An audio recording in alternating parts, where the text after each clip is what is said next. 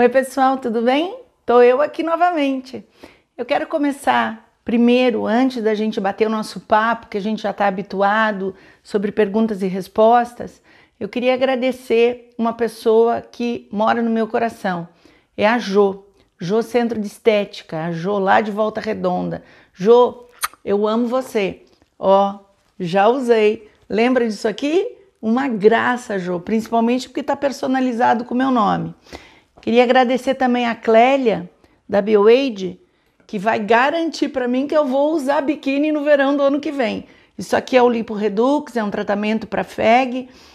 Clélia, depois eu te conto se deu certo, tá? Com certeza, se no verão que vem eu botar biquíni é porque deu certo. Tô apostando todas as fichas. Obrigada, BioAid, obrigada, Clélia, pelo carinho de todo mês vocês me mandarem produtos para a gente poder testar. Vamos lá. Agora a gente vai continuar com as nossas perguntas e respostas aqui. Tem muita coisa bacana. Vamos lá. Bom, gluco 30%. Posso deixar quanto tempo na pele? Olha, é, Jalana deve ser já, Jala, Jalana, acho que é Jalana o nome. É, eu não uso gluco 30%. Eu acho que quando você opta pela gluco como sendo o teu carro-chefe peeling, você está automaticamente me dizendo que a pele é sensível, que a pele é delicada, que a pele até pode ser patológica. Então eu não uso gluco acima de 20%. A minha fórmula, que foi desenvolvida pela, Bio, pela Element e que foi desenvolvida em todas as farmácias de manipulação, ela só tem gluco 20%. Fazem exatamente quase 15 anos que eu uso essa fórmula e ela tem o seu ponto de maior eficiência quando a gluco está a 20% no pH de 4,5. Então não muda não, tá? Continua no caminho certo que vai dar certo. Vamos lá. Você é contra peelings agressivos e descamativos como o tricloracético? E aí ela fala, Carol Garcia, te admiro demais. Olha, Carol, eu também fico muito grata pela tua admiração e quem sabe um dia a gente se encontra pessoalmente. Talvez até eu já te conheça pessoalmente, mas no meio desse mundo imenso que eu vivo, desse turbilhão que às vezes parece uma máquina de lavar roupa batendo com força total, eu não vou conseguir me lembrar. Mas respondendo a tua pergunta, eu vou te dizer o seguinte: hoje o conceito é menos é mais. Quanto menos você agredir a pele, mais resposta ele vai te dar, mais é, organização tecidual a pele vai te dar.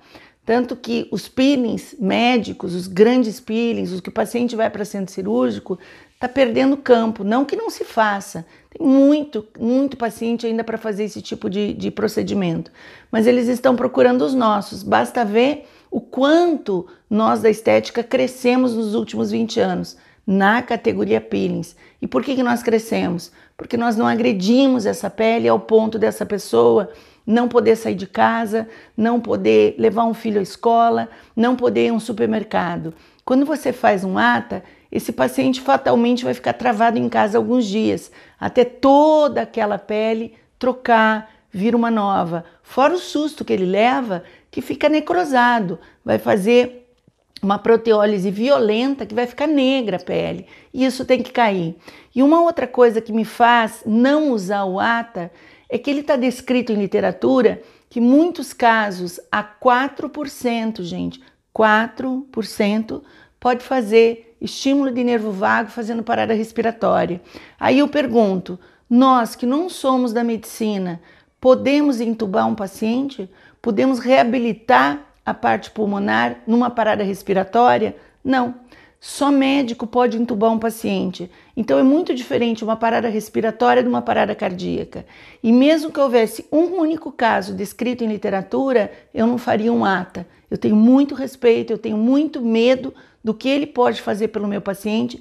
E o respeito aqui não é só por ele, é pelo meu paciente também. É uma vida humana que confiou a estética dele à minha mão. Então vamos lá, gente. Cada um no seu quadrado. Quem é médico é médico, quem é biomédico é biomédico, quem é da outras áreas, esteticista, cosmetólogo, fisioterapeuta, quem quer que seja, no seu campo. Se você quer fazer um procedimento que é considerado médico, vai estudar medicina. Por isso eu não faço, não recomendo e tenho muito respeito pelo ATA.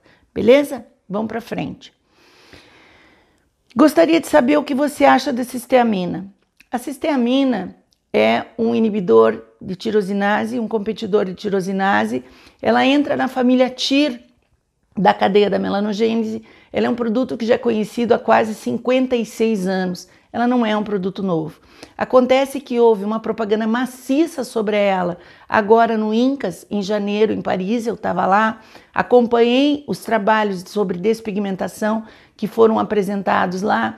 De cada oito palestras, oito eram hidroquinona e dois eram cisteamina. Então, para onde você corre? Óbvio que para cisteamina, hidroquinona eu não vou usar. O que é o problema da cisteamina? Ela tem um cheiro de enxofre, ela tem um cheiro muito ruim. Mas hoje a gente já sabe que tem uma indústria que conseguiu achar um aroma, um, aroma, um perfume que neutraliza esse cheiro do enxofre. Então, eu acredito que essa empresa vai fazer um grande sucesso no mundo inteiro. Também no ano passado foi apresentado um trabalho sobre a cisteamina sendo usada em efeitos colaterais de Kligman. Kligman é o pai da fórmula de hidroquinona, dexametasona e retinóico, tretinoína. Hoje nós não usamos mais Kligman, hoje nós usamos Kligman modificado. É o nosso Vitacid Plus, Suavicid, Triluma. E eles deixam sequelas na pele, além da hipercromia de rebote, da ocronose, da ocromia, ela consegue também fazer neoformação vascular. Então, muitas pessoas que usaram por tempo indeterminado erradamente fazem essa neoformação vascular, que são vistas como telangiectasias na face. Esse grupo de estudo estudou a cisteamina em cima desse tipo de lesão e viu a regressão.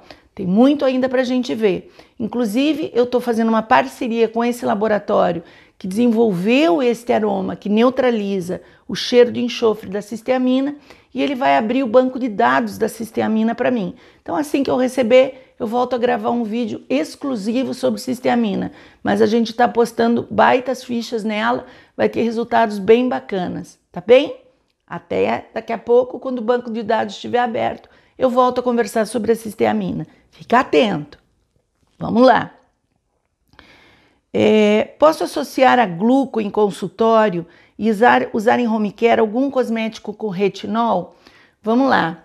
O retinol ele é o análogo do ácido retinóico na categoria não ácida. Para que, que eu uso um retinol? Porque ele é um dos principais ativadores de turnover da pele. Ele regula a vida epidérmica. Só que em 2012 o governo americano lançou um, um, um artigo sobre a fotocarcinogenicidade dele. Foi testados em ratinhos e mostraram que esses ratinhos apresentaram a, a, exposição da pele que usava retinol e palmitato de retinila, uma série gigantesca de tumores em maior número, maior quantidade. Então hoje a gente tem coisa melhor que o retinol aí no mercado. Em outra oportunidade eu te digo quais são esses ativos.